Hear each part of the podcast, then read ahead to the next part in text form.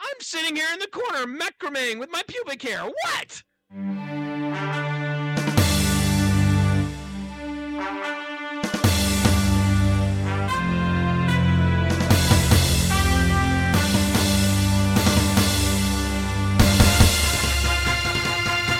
This is TGN.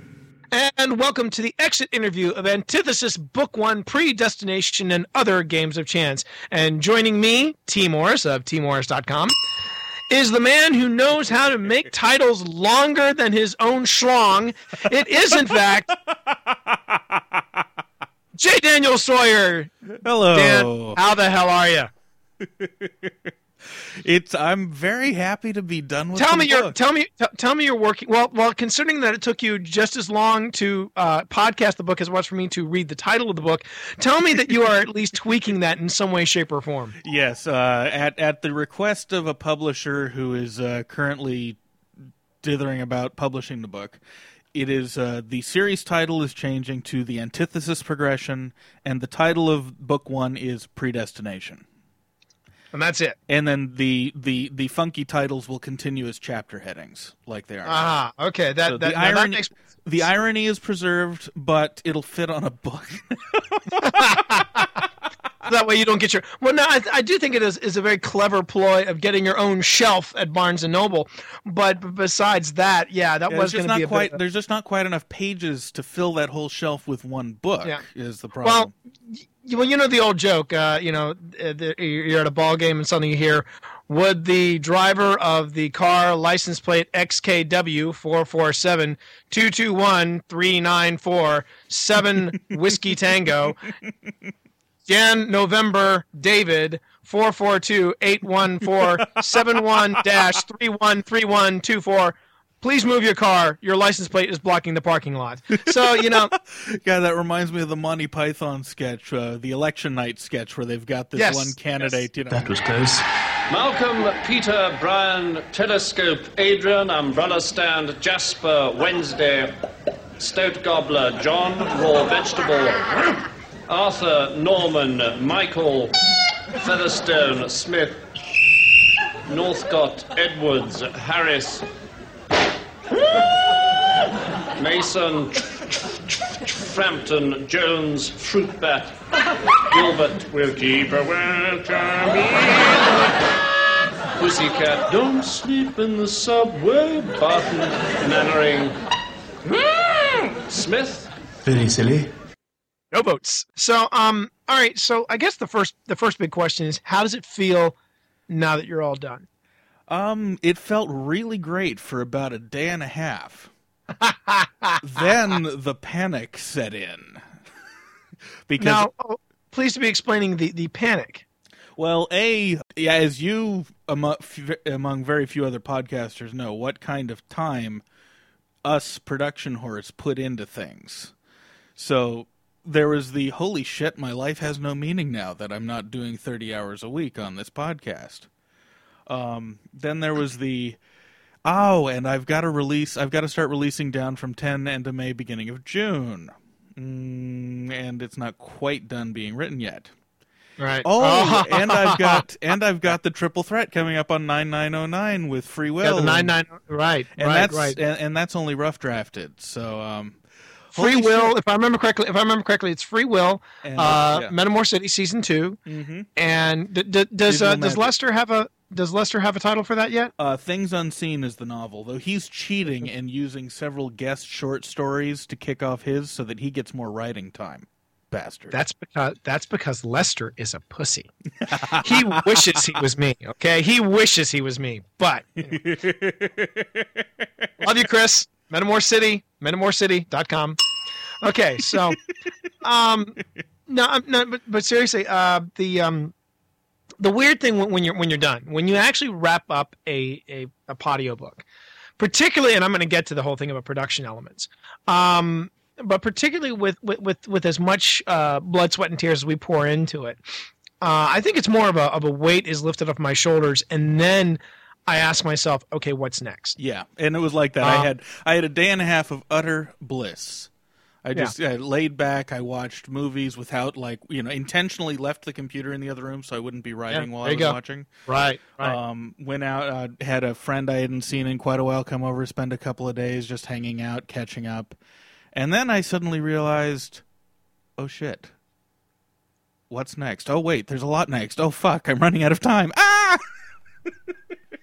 Yeah, what people don't realize is, is is how quickly time has gone. I mean, I'm sure when you were talking about doing Down from Ten, I mean, you've asked me to step in and do some mm-hmm. do some voice work for Down in Ten, and when you first asked me that, you said, "Oh yeah, I won't need this stuff until June. I'm not worried. No, everything's fine." Now that was back in April, and you thought, "Yeah, I've got, you know, I've got, I've got, a, I've got easily two months mm-hmm. where I can really bang this puppy out." Now you're looking, and it's second week of May coming up, and you're just like, "Hey, wait a minute, where the hell the time go?" And believe it Um, or not, I actually I actually um, am going to make the schedule or come very close to it.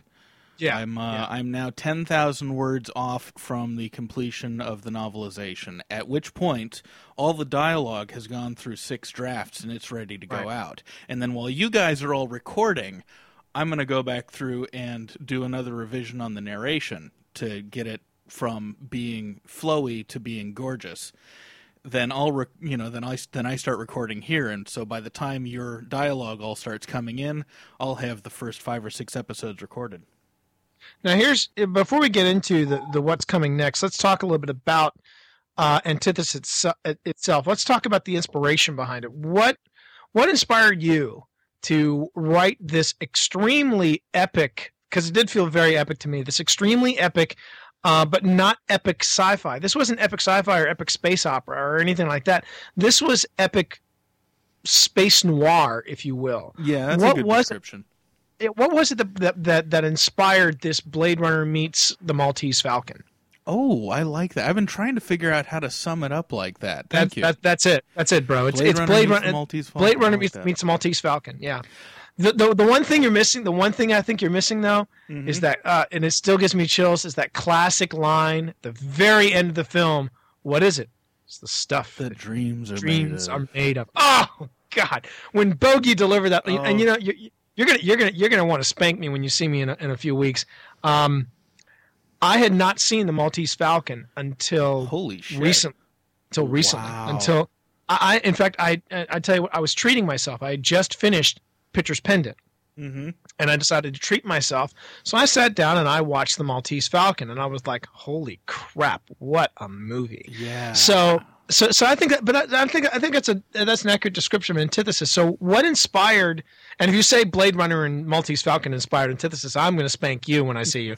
So well, I, they they may have, but not consciously. I mean, I I loved Blade Runner was the first R-rated movie I was allowed to see as a child. really, you're, Yep. you're that young? Um, I was uh, see, I was twelve, and my dad uh, said, "Okay, you're old enough. Here, yeah, we've got it on Damn, video." you're a youngin, bro. You're a youngin. Well, I was uh, Okay. three or four when it came out. I'm thirty, turning thirty-two in a couple months here. Oh, you little, you little, you little baby. All right. Ah, you're so- not that so- old. anyway, so so you, you saw Blade Runner was your first R-rated movie, Mhm. Um, but, But obviously before- that that yeah. was that was an influence. That yeah, was an but- influence. yeah, an influence, and, and the Maltese Falcon and uh, and other uh, John Huston films were big influences too. Because I had uh, a lot of old film noir in the house growing up. Loved the Maltese Falcon and The Big Sleep were my two favorites, but also Treasure of the Sierra Madre and Key Largo and all those great old films. Right. Um, those those were background mush, but they didn't specifically inspire me. Um, I think what initially got me going was um, I had this friend when I was growing up um, named Doug Reeves. I, you may know you may know the name now from the book. Well, yeah, and I, and I remember what you said in your uh, in, in your in your closing credits, which, which was a very touching, uh, very very, touching shout out to him. Mhm, and it's actually that's a condensed version of the story. Basically, I went back. Um, I moved away from uh, from the old neighborhood when I was seven. Went back for a visit when I was twelve, and we had both started writing. I had just finished my first novel, such as it was, and he was in the middle of working on this grand epic space um, crime and punishment drama. That he never wound up writing, but he sat and pitched it to me one night. He had this idea for a drama or for a society where the whole capital punishment appeals process, which was irritating to a Texan, wasn't an issue because the judge would just shoot the guy once sentence was passed. Wow, there you go. And I thought, you know, that's kind of ballsy. And that idea stuck in my head. And when I found out that he'd just he'd given up on writing and he'd gone on to, uh, I think he became like an international choral singer. I said, well, I'm going to use that idea. And I sat down and I tried to build a universe around it when I was 15. And um, got uh, drew drew from a bunch of places. Uh, got the Joss Kyle was inspired by the Russian ambassador in Hunt for Red October, and you know, I, I pulled things in from everywhere. Built this whole universe and this plot, and looked at it and went, I can't write this. I'm not. I'm not old enough yet. I don't understand the issues I'll be playing with, and so I put it away. Almost forgot it existed until eight years later, when um, I got so sick of the Sting song "Shape of My Heart," which had been stuck in my head since I first saw um, the Luc Besson film "The Professional." Oh, right, that, right, right. right. Um, that I sat down and wrote a scene about that character so I could get the fucking song out of my head. Because I mean, it had been an earworm for me for years, literally. Wait, are you talking about Leon or are you talking about the little girl? Okay. No, no, I'm talking about the song that goes over the end credits of that. Right, I know, but I was wondering. you- said you wrote it around that character. No, no, I wrote it around the character described by the song. Ah, The card player. okay. Got it. Got it. and got that it. was with some very minor revisions that's the first scene in predestination about alex hart and his name being a, a cruel pun because he's heartless right right. That was that scene and i i wrote the scene and i liked it and i put it away and i could rest from the music. And i sent the scene out to a friend of mine. He's like oh this is a great this is a great first scene. You should tell a story. So i wrote the story of joss kyle coming through the station and escaping.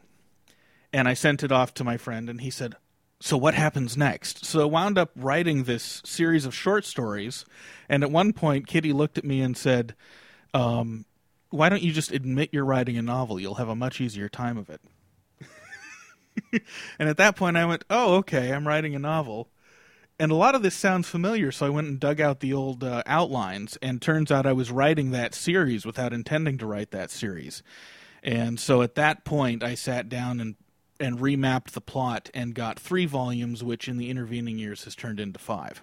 And was it was was it always intending to be science fiction? Was it always yeah. intending to be to be be uh, set set in this uh, in this uh, um, uh, you know in, in, in this in this far in this far reaching universe where it just seems like everybody was corrupt or slightly corrupt or or just having a really bad day in your in your your your pocket of the universe. Well, yeah, it was always intended to be dark like that, and it was always intended to be science fiction. Um, I thought it would be really interesting to replay the. This is long before I read Moon is a Harsh Mistress. I thought it would be. I thought it would be really interesting to replay the American Revolution um, with America as the bad guys and and a new colony out in space as the good guys. And years later, when I read Moon is a Harsh Mistress, I had to change what I was planning to do, so I didn't uh, duplicate what Heinlein had already done better than anyone else could do it. So Right. But um, so it was always intended to be that, and that was partly partly because I'm a history buff, and partly because the mid '90s I got so sick of science fiction that depended on aliens that looked like Japanese people or something like that. Okay. Okay. I mean, I loved Deep Space Nine. I loved Star Trek. But I was having more and more trouble finding any science fiction that didn't rely on aliens as a conceit in order for the story to work right. Right. and it was bugging me and i thought well you know there's this vast stretch of time between the time we get off planet and the time we get out of the solar system when it's just going to be us having to deal with this alien environment and all the kinds of conflict that come up when you're in a closed cabin fever situation so I you just- basically you basically took the Firefly route. Right i took the You firefly took the fire, route. yeah, you, you took the Firefly route, which which is not necessarily a bad thing. I mean, uh, one of the things I've noticed of late is that for me the best the the best two um, uh, television series that have come out of late concerning science fiction, apart from well, no, I'll, I'll throw the third one in there as well. Uh, there's Firefly, there's Battlestar Galactica, and then there's Eureka. Mm, i haven't And seen the thing I- Eureka. Oh, Eureka's just a lot of fun. Loved Firefly. I loved Battlestar Galactica up until the last half hour. Yeah, yeah, I know you're you're in that camp. I understand, but um, but at the same time, no, you're absolutely right. I mean, the the thing that, that's great about Eureka, BSG, and and uh, um, and Firefly is that you never saw the bug-headed aliens. You can't even count Reavers as bug-headed aliens because the Reavers were, in fact, humans, and as we found out in Serenity, they were. Uh, as a matter of fact, one of the uh, one of the outer outer planet uh, out of the planet colonies. Now, um, um, with with all that being said, the the the, the thing that's uh, that that I want to talk about with antithesis is it is the um, let's see what how does one put this tastefully? Um, I don't think you can, so I'm just going to go ahead and say it. These people, there were times when I needed to watch BSG as a pick me up after I'd heard antithesis. Really? Um, yeah, I mean, wow. yeah, I mean, antithesis is very heavy Yeah. uh ext- and and I, I, I try to I, I try to explain it to people when they, when they ask me you know should I have a listen to antithesis I go just make sure you're not doing anything else Because it's it, Just- it, it's both heavy and intricate. Yeah, you get lost. it, it but but but less it, it was less than the intricate I mean I don't mean this in a bad way but I would have to make sure that if there was something of course near the end antithesis is one of the top listens for me if I found a new antithesis that'd be the first thing I'd listen to but the the way things have been going of late, um, I listen to um, the order would be as I would if uh, if, if a new um, if a new Weather Child was out, I'd listen to that first. Uh, if a new Murder at Avedon Hill or Metamor City was out, I'd listen to those first. I'd listen to Antithesis last, mainly because of two things. One, I would never feel good at the end of, of the episodes mm-hmm. because these characters, because the, the situations were so dark. yeah, and they're wa- they're, and- they're all walking through hell. And, Yeah, and my question and is, you suffer why? with them. Yeah. why why why are you why were you making these characters suffer what what did they do to you what did they do to you sawyer i mean well, you part- sound like a really fun guy and now and, and now i you know and and i listen to the to, to, to the roundtables you have and then i listen to what you write and i'm like my god this guy needs some prozac good lord you know Well, part of part okay. Well, there's a few things going on. Part of it is that um, I have always really liked dramas where the characters have to earn their happy endings. Okay And um, like uh, one of my one of my early influences was Stephen Donaldson, who writes these books. I'm trying I'm trying desperately not to write as dark as he does because as well as he sells, it's very niche because he's right. He writes these books where the characters don't just go through hell, but they're they start out all of them evil, and then some of them get humanized, right? right And and it's fascinating, but it's really really hard to get through because you're not just going through hell with them, but you're going through hell with them and hating them the whole time. right Um, and I don't quite want to do that, but I have walked through some very, very dark places in my life. And you don't, a, a good person, uh, as in, you know, a person who is concerned about doing the right thing, a person who is generally a person of goodwill, doesn't operate on malice. Going through those kinds of situations, in order to survive, has to trade part of their humanity away, at least for a while and then the process of getting it back is uh, is painful and wrenching, uh, particularly once you realized you've lost it. And I've I've been through things like that myself, and I've seen people go through it. And it's not an experience that a lot of the fiction in our culture prepares you for, or allows you to to, to sort of practice before you run into it. And so I saw that as um, as a you know, to, to, to be Sigler-esque and uh, completely cynical as a gap in the market. But also, I didn't think that the kind of situation this is, um, a war, you know, the, the beginnings of a war involving politicians and uh, organized crime, I just couldn't quite live with myself making people like that warm and fuzzy. Well, I'm not saying you have to make everybody warm and fuzzy, but I'm saying, you know, it just seemed like everybody had, everyone had a burning issue, and um, and I was pretty blown. I, I mean, I, I think he still handled it. I, I, I still think he handled it pretty well. And the the funny thing uh, that I, I'm still trying to wrap my brain around, and I think this was the effect you were going for, is I didn't feel like that the ending was a downer. But I also didn't feel like it was. It, I didn't feel like it was a happy-go-lucky ending either. Yeah, I was aiming for Um, bittersweet kind of Empire Strikes Back ending. Yeah, and and and um and I I I got to admit I enjoyed that. It just I was worried where um I th- I think what it was was I I felt like even with everything that had happened there was still a very odd sense of hope. I'm not sure what I that hope so was. glad that came through. Yeah, because but- but ultimately the, ultimately both the the arc itself and in at least from my point of view the first book is a hopeful story. Right, um it's right, and, it- I, and I saw that. cool. I'm so glad that came through. I was really worried that it wouldn't. Well, but the thing is, but that's just it. You've made it so intricate that that's why I tell people make sure you're not doing anything like like you're trying to multitask Mm. because you could easily miss something. And and, and there were some things that that I, I was like, I was like, oh wait a minute, and I'd had to go back and listen to it a second or third time. But that was what I noticed was that that that all these things started to fall into place near the end, and and by the end of the story, um, I want I want to say five episodes before the end. I was like I was like okay, it's all coming to a head now, Mm-hmm. and and it's it's you know that's that I, I was just holding on. Um, so so I I did I I enjoyed that. It was just it was just. I, I I think what I was what I was really telling myself throughout the whole thing was is please let there be some semblance of hope, because that's why I almost bailed on BSG. I almost bailed on BSG because everyone was having such a bad time. Mm-hmm. I couldn't I couldn't hack it anymore. I was like I was like can can we please have at least one moment where somebody smiles in this damn show? season And, three know, particularly was really a downer yeah, yeah, it was. It and I thought it was And- well done. But I, you know, I if if I had not had, I've got a, a a group of friends I watched it every week with, and it was the you know the social highlight of my week because we would have a potluck and then we'd hang out in the hot tub afterwards and talk about it. Right. If I didn't have that going on, I would have waited until the season was done and then watched it straight through because otherwise it would have been too much of a downer for me. Yeah, but I mean, but I didn't feel that. I didn't feel that bad with Antithesis. With Antithesis, oh, there I felt I felt like things were starting to come around near the end, and then you had that you had that really nice ending. But now let's talk about the production itself. Okay. So, so how did you know? I mean, it, it, it's obvious, and you know, I've heard you talk about it before on other roundtables. You you've you've worked with audio before. Yes.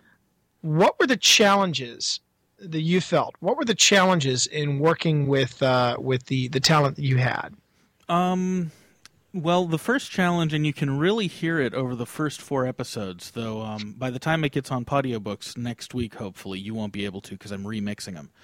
I um, I had a bunch of new equipment and software I started working with because I I had figured out um, a couple of projects back that I needed to ditch Audacity. I had uh, I've mixed three feature length projects in Audacity. Uh, two Wow. two two stage plays, multi camera stage plays d- DVDs, and one blues concert. You are a braver man than I, Gunga. Din. And oh my god, the amount of work that takes. Yeah.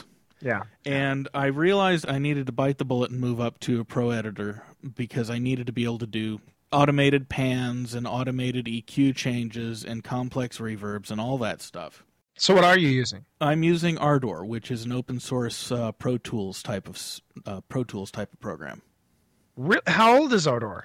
Um, it's been around for about uh, eight years. It's been professionally usable for about three. It's Let me ask you this: Does it does it support? And, and so it's open source, so it's free. it's free and it runs on Mac and Linux, not on Windows because Windows doesn't have real time audio support. Does it does it um does it support um uh, multi-track editing? I mean, sorry, multi-track uh, recording. Oh yeah, Really? oh yeah. I'm uh, right Okay, now. that- Right now, I'm recording this. I've got you coming in on the left channel and me coming in on the right channel.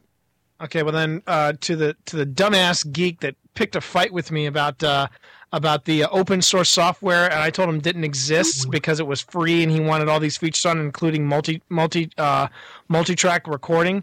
Um, I'm sorry. Yeah, okay. This so, is um, multi-track recording mi- uh, MIDI. It many- supports LADSPA and VST, and it'll allow how many you tracks can how many tracks can you multi can, can you record on? It depends on how fast your hard drive is. The faster your hard drive is, the more you can do. Um, I on my setup here, I can funnel about eight tracks at a time before it starts dropping out, and I've got kind of an old computer. If you've got no if you've got a nice fast uh, serial ATA disc with a lot of space on it, you should be able to get twelve tracks without a problem. So you so we were talking about the challenges. So you- moved up to some new hardware, and you, there was a, I take it there was a there was a learning curve there, right? Yeah, there was a learning curve. I got a mixing surface, and and it basic and and the biggest part moving over from Audacity was I couldn't bring any of my EQ presets, so I had to learn Yeah. to work with the new EQ tools I had. So my voice pretty much sounds like shit in the first few episodes.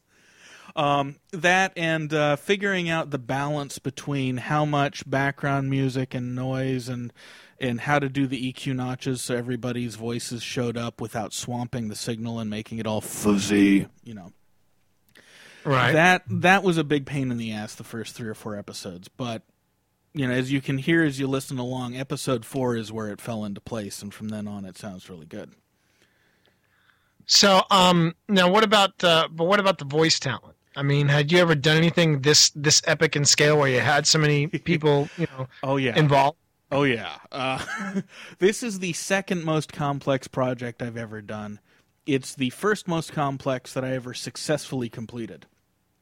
The first most complex I ever attempted was a film called Hunting Kestrel, which I shot on a budget of $15,000, had a cast of 35, shot the whole thing on a green screen. We shot it over nine months, got the whole thing finished um, and edited, and half the sound done before I realized that my entire uh, computer graphics team had all grown up and gone away to college. Um, I had farmed a bunch. I had a site called Blender Wars, and I had mentored um, a stable of uh, of computer graphics artists in high school who were looking to build their reel. And they were going to help me, but it took me long enough to get the production done that they all went to college and didn't have time, and so the Ah. project died for lack of uh, visual effects. But um, but that was uh, far more complex than this, and I knew I had learned from that about scheduling and managing actors and how to direct well so that you get the right alternate take and as few takes as possible. And um, the other thing I got from that was the um, completion of the series. Because originally I said it was supposed to be a three book series, now it's a five book series. Hunting Kestrel has become book five. So book five's Oh, wow. written. And uh, then book four bridges what was going to be book three with book five. And it- Okay. Now, what about um? so so with all with all of your experience with with audio and video, and with uh, with antithesis wrapping up, what is the uh, what are the lessons that you that you learned from this project? What you know what what what what are you walking away from this with? um, your your notion about a five bu- uh, episode buffer, yeah. total bullshit. Oh, really? record the whole thing. You, next time for Down from 10, I'm not dropping the first episode till everything's recorded.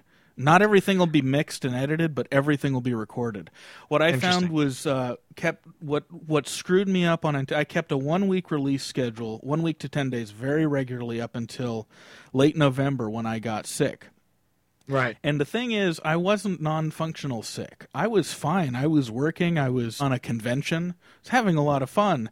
But I had a throat cold. Right. And it is amazing how little it takes to fuck your voice up enough that you can't record.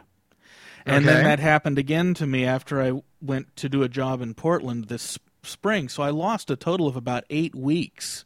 This podcast was supposed to be done March 1st, and I lost eight weeks by Right, being right. by having a throat cold because I hadn't pre-recorded my narration. I pre-recorded all the li- all the by by the time episode 6 dropped, I had everybody's voice tracks in for the whole except for little uh, bit parts, you know, players that had one line here and one line there and I kept those open to try to give to fans and other podcasters to help with cross promotion and stuff. And so I kept those open and gave them on the fly like that one line that you had and, you know, that kind of thing. But um, next time I'm pre-recording everything because See, I've, I've I've debated about that, and I honestly think that a ten a ten episode buffer is actually even better. oh yeah, but my definitely prob be my problem with uh with the um the the the five episode the reason why I, I would I would uh, call shenanigans on your bullshit Mm-hmm. is because I currently have a, uh, um, a, a a podcast that I did and I started and I and I created a five buffer podcast for it and I still haven't used up that five that five Oh right, um, the uh, the one you've got on um on social on Imagine That media, Studios right, yeah. on social media Okay, well let me let me qualify that for a fiction podcast. for a fiction podcast, the five the five the five episode buffer. Now remember that came from Podiobooks, and we were just trying Right. to weed out the people that wanted to say, "Yeah, I want to do Ah, a pod. I want to do a podiobook." It's like, okay, Yeah.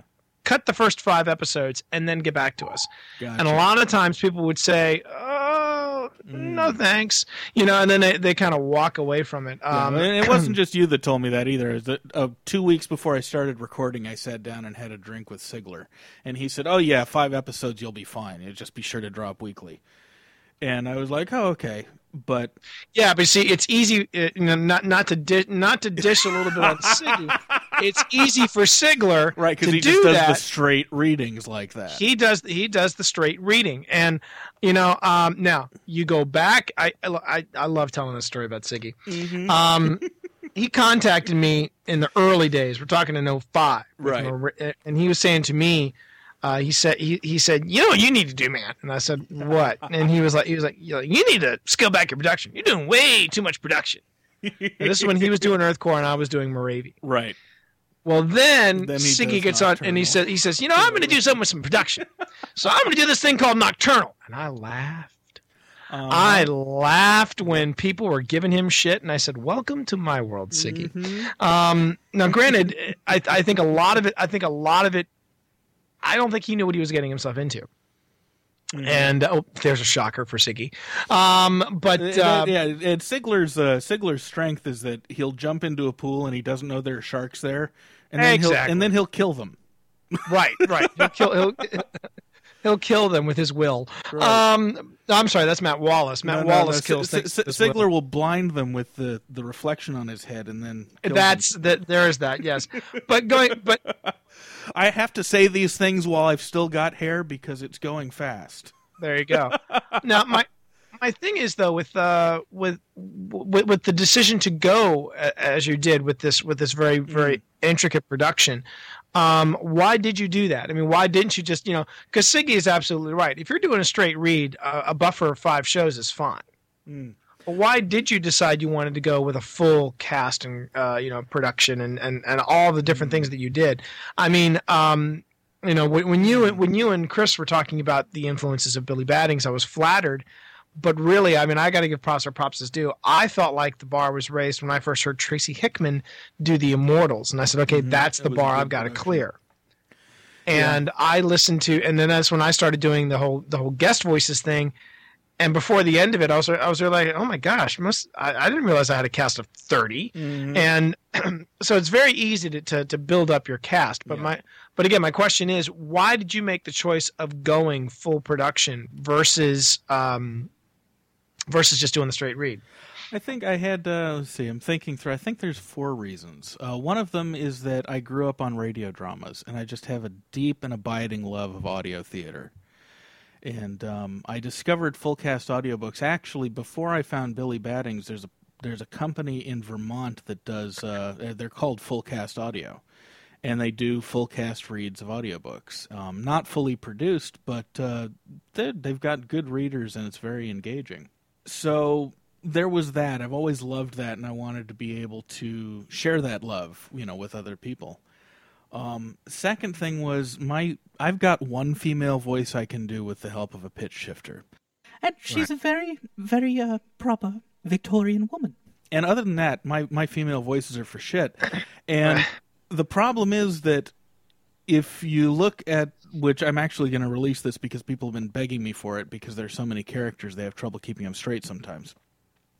Um, when I re- re- when I release the Dramatis Personae, you'll look through and you'll notice that about seventy percent of all the characters in the book are women, which presents a problem for a uh, author with a gravelly tenor voice like I've got. I didn't Wouldn't do want- it, yeah. yeah. I mean, I God help him. I don't know how Sigler does it because his female voices are just cartoon awful. He doesn't. He doesn't do the voices. That's the point. He's he, like, he gets I and he gets away with it. Yeah, well, he gets away with it because he he he makes it he makes it a point of saying my, my, my female voices suck, and uh, and and it's always fun to listen to. But but you know yeah, but he gets away with it because he's you know he's selling it. He he never flinches at it. There's a Right. difference between knowing you can't do it but still selling it anyway, versus going out there and going okay I'm going to suck at this, and then you wind up sucking even harder. Right. You know, um, but but um, But, I, But- yeah, but anyway, I couldn't see myself doing that. Um, right. So you went I, on I ahead. couldn't- I didn't think I could take editing my own voice sounding like that that much. Right. Part of it was that I was I was kind of stinging from hunting kestrel when that when I finally had to give up on that. Uh, it was actually only last year that I finally threw in the towel after five years of trying to get it finished. Um, I really wanted to make my movie, and uh, if I wasn't going to make it with film, I was going to make it with audio. Um, yeah, I was going to throw all the production tricks I learned doing hunting kestrel at this book, so that I could at least get a grand scale production set in the same universe because you dump that much of your life into something and you want something to come from it. So I wanted to employ all the skills I learned so that it wouldn't have all been for nothing. Okay. Um, and the final part of it was I wanted to be able to stand out. I knew going in that the story was going to be hard to take and uncomfortable for a lot of people, that dark, that the basically until people got to know the characters and got, you know, got a good good ways into act 2 because the beginning of act 2 is the really depressing part. Um, that I was going to need to have something else to carry them along. One of the things I did was make sure to cut the episodes on cliffhangers so that they draw you along even if you were pissed off. Sure. And the other thing was to raise the production bar so high that people would keep coming back for the immersion even if they were even if they were upset by what was happening in the story. Now, um, speaking of that, speaking of that, I, I, I'm I'm curious. Where do you feel, um, from a podcaster's perspective, where do you feel is the line between audio drama and an audio book? Or do you Um, find that podcasting is just sort of saying, "Screw the lines. we're just going to do it the way we want to do it"? I think that um, that the line between them is the role the narrator has. If the narrator is describing what the characters are seeing, then it's a book. If the narrator, if the characters are describing what they're seeing, it's an audio drama. Which is why you know. Hitchhiker's Guide to the Galaxy, even the audio books are almost audio dramas because the narrator doesn't do much of the describing what the characters see. The characters do that in conversation between themselves. Right. The narrator just throws in snarky comments and little asides. But I think if I if I was forced to draw the line, that would be it. It would be that the um that the narration in an audio drama is largely external, uh, done by the characters out loud or in in internal monologue, rather than um, rather than third person. Uh, Billibub Baddings, I'd actually shuffle a little bit further towards audio drama because it's first person and you voiced the character that you were narrating. You could get away with calling that an audio drama, whereas with a third person book like mine, I don't think you could. Right. Um, oh, I got my first my first question on Twitter. It's from uh, Odin One Eye. He asks, "What would Joss Kyle do for his mom on Mother's Day If she was still alive, if she were still alive?" uh, he'd probably go have coffee with her. Maybe play No- a card no- game. nothing, nothing dynamic. Nothing, nothing dynamic like like shove her in a shoebox or anything Oh, no, like that. You know. Yeah, it's yeah. Joss, I, I've had so much fun with people people's reactions to Joss Kyle because I either get people thinking he's a pussycat and then being shocked at the extreme things that he does when he's backed into a corner, or people thinking that he's this Machiavellian master of the universe. and really, what you've got is a guy who's willing to do anything he needs to to save his skin and preserve his integrity, and is willing to let the rest of the universe go to hell in the process. And he loves his mother. But yeah, but but and that's the thing. love he, his mother. he loves his family. He loves his kids. He loved his wife. He just wasn't willing to give up his own skin in order to stay with them. right. So he's Joss Kyle is an average guy who's a little bit more calculating and self-centered than usual. What's really funny is I looked at this question. I was like, why would Dan care about what Joss Whedon's going to be doing with his mother? on Mother's Day? so I, I still, I still, I still have uh, Dollhouse on the brain, but uh, Uh, I haven't watched that. I'm waiting for the first season to finish. Um, well, it just did. It Oh, just did last night. Here's my here's my recommendation. Mm-hmm. Watch the first two episodes, All right. maybe three, then skip to the last four episodes. Oh man. I, I, I mean, uh, just as a complete aside, and I'm sure I'm going to be pissing off a lot of your, uh, a lot of your, your, uh, your, your, your, your Whedon fans out there. Um, I think Dollhouse is going to be going down as the greatest tragedy of Joss Whedon's career, Mhm. mainly because, um, if he had done in the last four episodes, uh, th- if if he had had an entire season of the last four episodes, I would have been thrilled, Mhm. and I would have said that, that that Dollhouse was some of the best stuff he had ever come up with. Um, what I say now is is is um, he was asking a lot. He was asking a lot for people to wait until episode seven or episode. I think actually, was- for me it was episode eight Mhm. to to wade through eight episodes of crap Oh man. to get to to get to four episodes of absolute nail biting Whedon at his finest. Hmm, okay, it was- it was tight. out. It was solid. It was everything I wanted. Oh, and ironically, the show started to get really good when Alan Tudyk showed up. Fancy Someone that. he knows how to work with. Yeah, I Yeah. have I have an I have an ambiguous relationship with the works of Joss Whedon. Um, I loved Firefly, thought it was uh, refreshing and original, and Yeah. and and was, was and the thing I liked most about it was that it took its own rules seriously, which a lot of televised science fiction doesn't do, and it pisses me off. Right. But um, I've got an ambi- a bit of a, ambivalent relationship with him. I think he's I think he's overrated in, in kind of the way that that people who loved Gene Roddenberry loved everything he did uncritically. But that's not to say I don't think he's good. well, that's the see. That's the difference though between that's the difference between a fan and a fanboy or a fangirl. That's true. That that that, that that's my feelings. yeah, I I'm- mean, do I'm- I think? and on that scale, I'd be a fan, but not a fanboy. Yeah.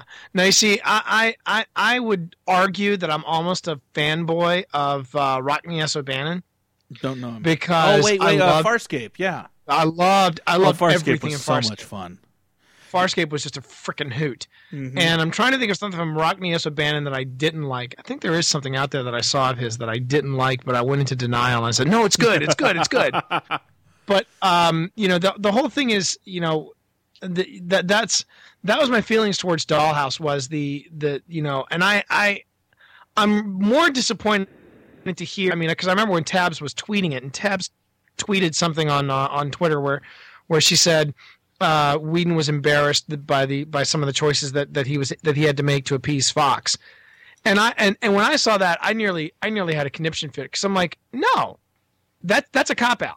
That's a cop out because it was Fox, the same people that screwed him the first time with Firefly. He should have known, you know. And, and I'm sorry, once the fool, shame on you. Twice the fool, shame on me. Yeah, and I, I've got I've got another good example for that. Uh, you remember Uh-oh. J. Michael Straczynski, right?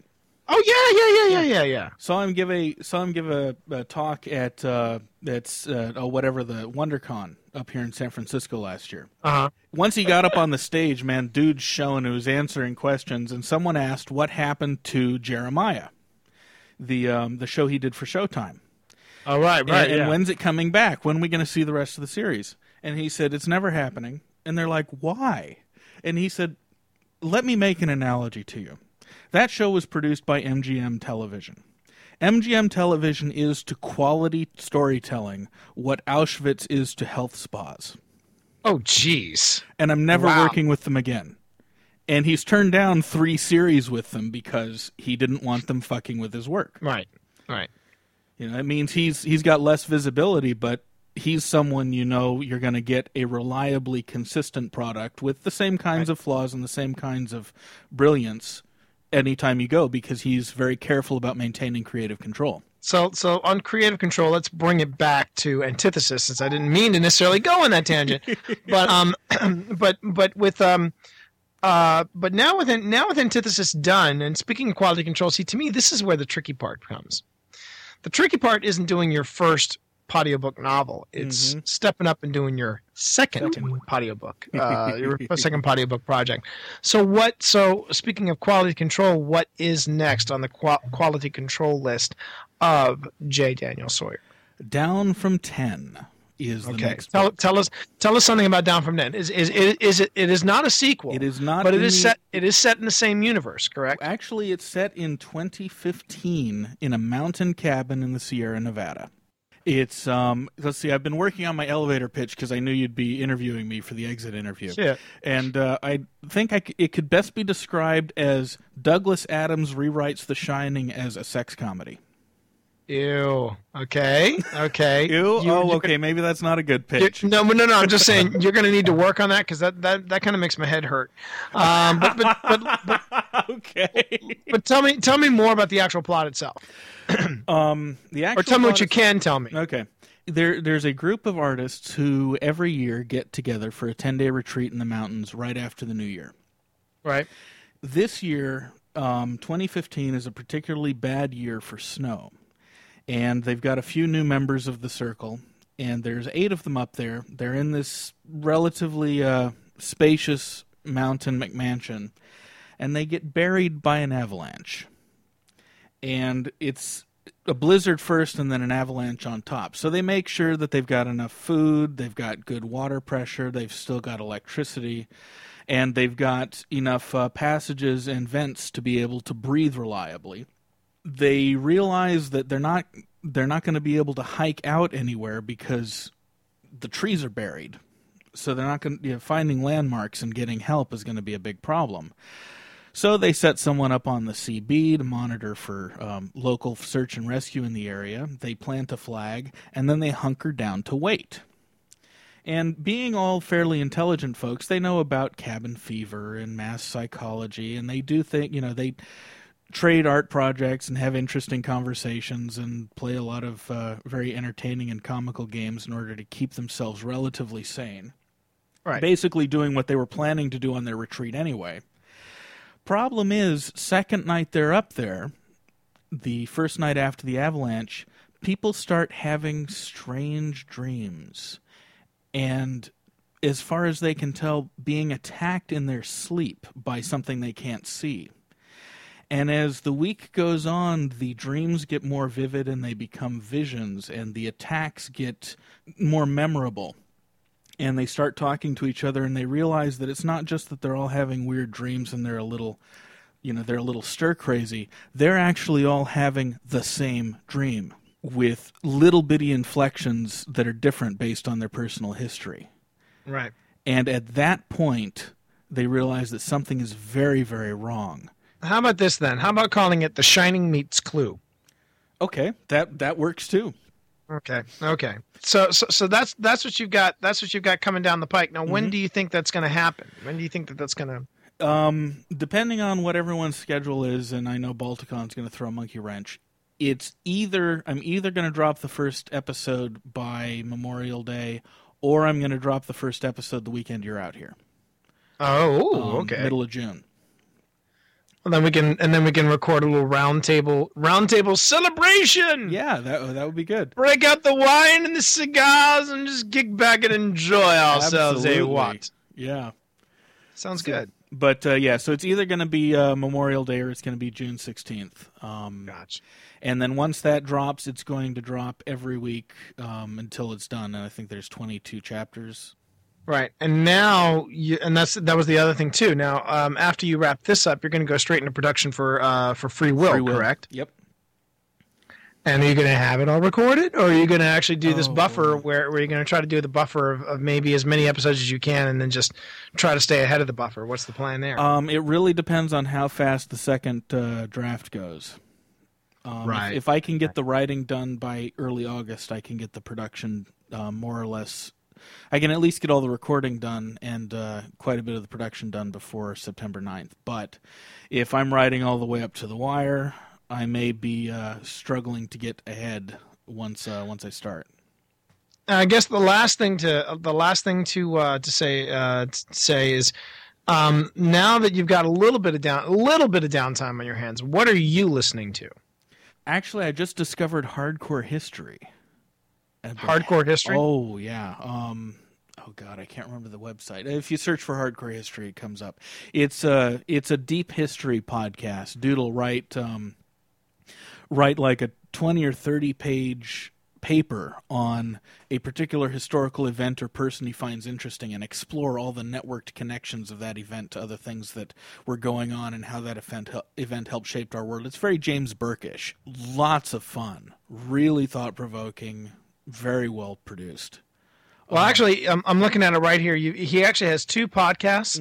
He's got uh, it's Dan Carlin's Yeah, Dan Hardcore History, and he has another one called Common Sense with Dan Carlin, and that's at Dan Carlin, D A N C A R L I N dot com.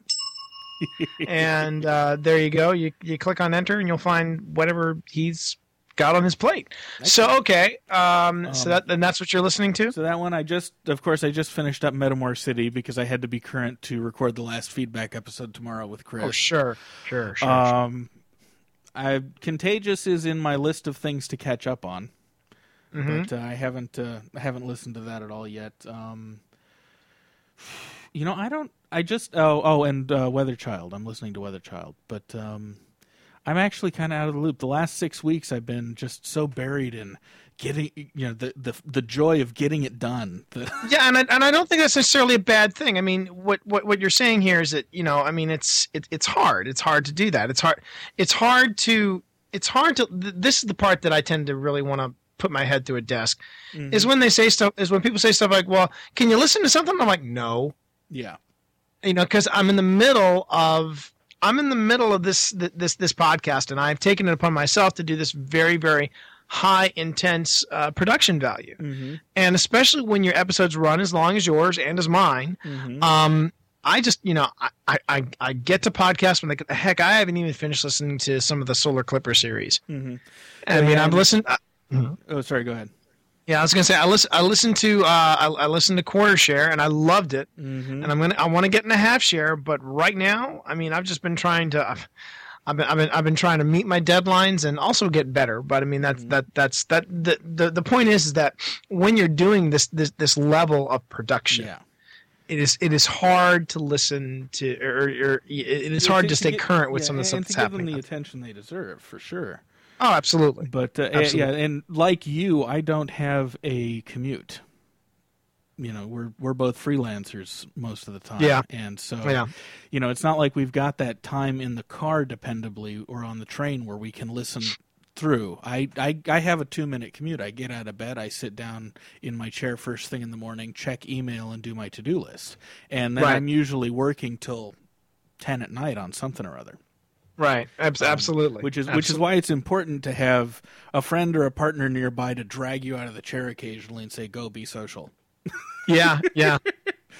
But um, you know, so I don't have the commute to uh, to to pad that out with. So most of the time, if I'm going to listen to something in the middle of another project, I want it to be research. So I'll listen to um, to teaching company series, or I'll watch uh, documentaries in the background, or shit like that.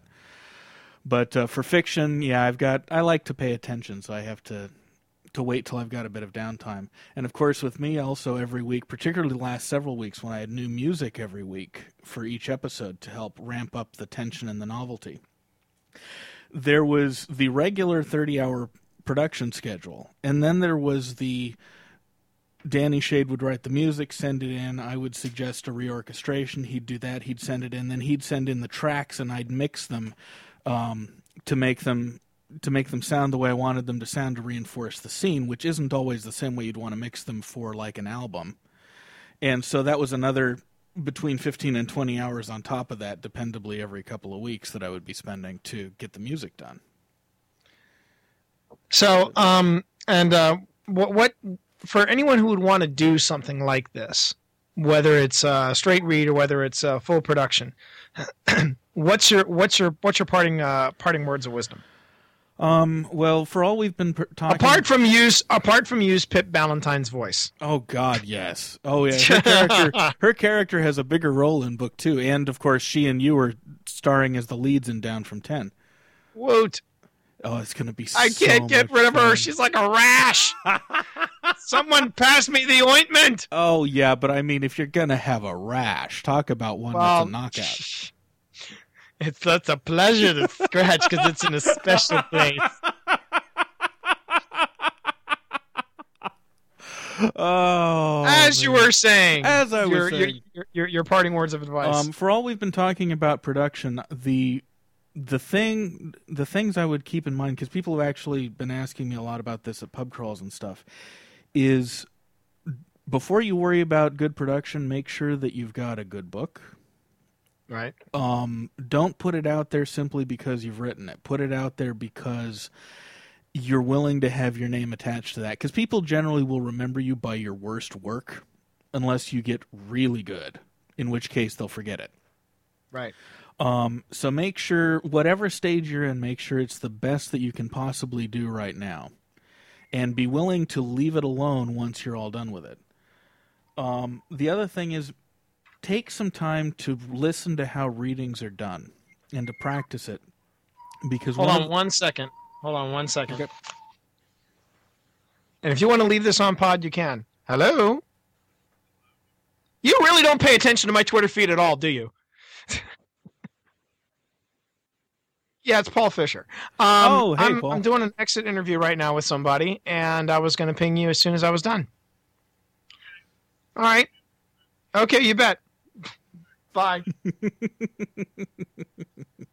I'm just gonna. In fact, you know, leave that. Leave that on pod because you know what? I'm getting so pissed at Paul Fisher right now. Paul Fisher of Dancing Cat Studios at dancingcatstudios.com. He never pays attention to my Twitter feed. He's on Twitter. I know he's on Twitter, he tweets. but he tweets, but he never pays attention. I get a Skype message. Are you doing anything right now? And I'm looking at my Twitter feed where the last four ones is working on a deadline, working on a deadline, working. No, Paul, I'm not doing a damn thing. What's on your mind? I'm sitting here in the corner, mac- you know, you know, macrameing with my pubic hair. What? Can I help you? Oh boy! Jeez, So I love the big palooka, but jeez. Huh.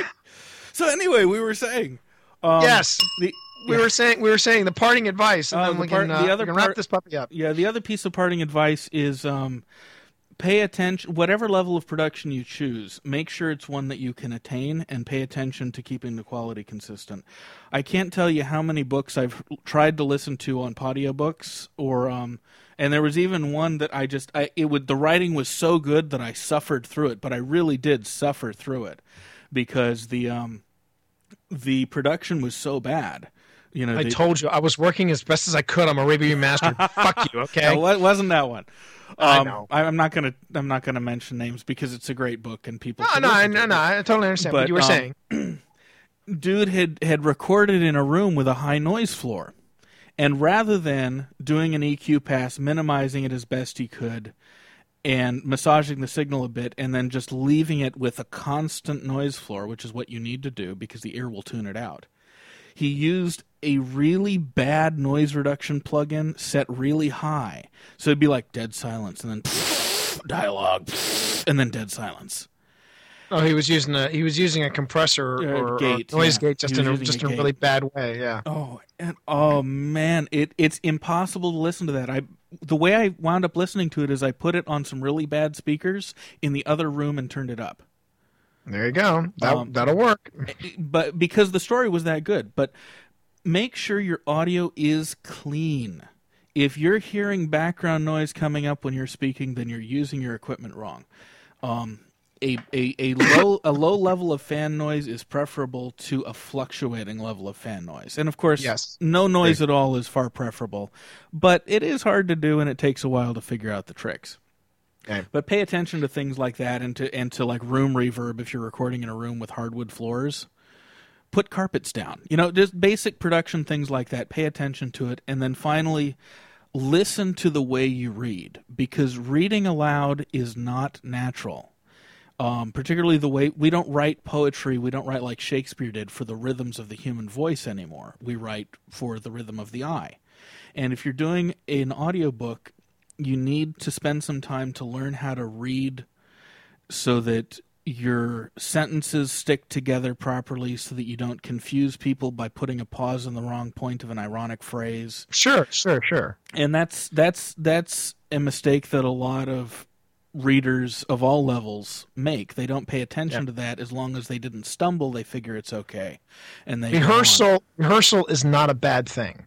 No, rehearsal is not a bad thing, and neither is editing. Um, I mean, this is going to make me sound incredibly anal retentive, but I, whenever I, when I'm reading through, if I do a delivery that I'm not happy with, whether I stumbled or whether I didn't like my inflection or whether I felt like I was rushing too much, I'll snap so I can see the error on the waveform, and then I'll do it again, matching my tone as closely as I can so that if I wind up liking something about each take, I can cut in the middle of a word on a vowel and then lap them over together. Absolutely. And little tricks like that make the difference between something that sounds like it was produced in your garage or in like our cases your spare bedroom Right. and Right. and something that sounds like it was produced in a real honest to god studio with the expensive equipment. It totally agree. it's the techniques, the equipment helps you level up after you got the techniques down. But if you've got the equipment and not the techniques, it's always going to sound like crap.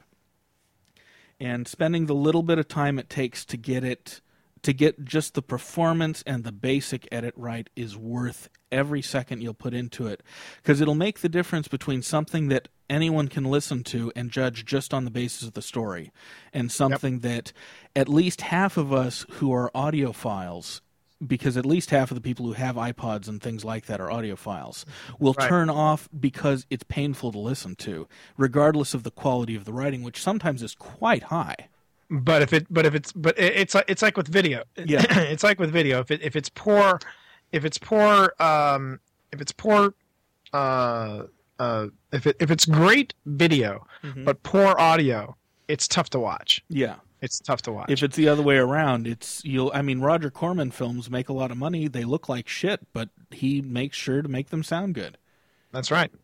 well, uh, we're going to go ahead and wrap this up. So, uh, Dan, where can people find you again online? Even they've already subscribed. www.jdsawyer.net. Okay. And thank you all very much for joining us on this exit interview from Antith- Antithesis, Predestination, and Other Games of Chance, otherwise known as Dan's first book. Okay. and on that note, we will take off. My name is Tee Morris. And I'm Dan, Dan, Sawyer. thanks a lot. And thank you very much, Dan, for all your hard work in Antithesis. Thank you. This is TGN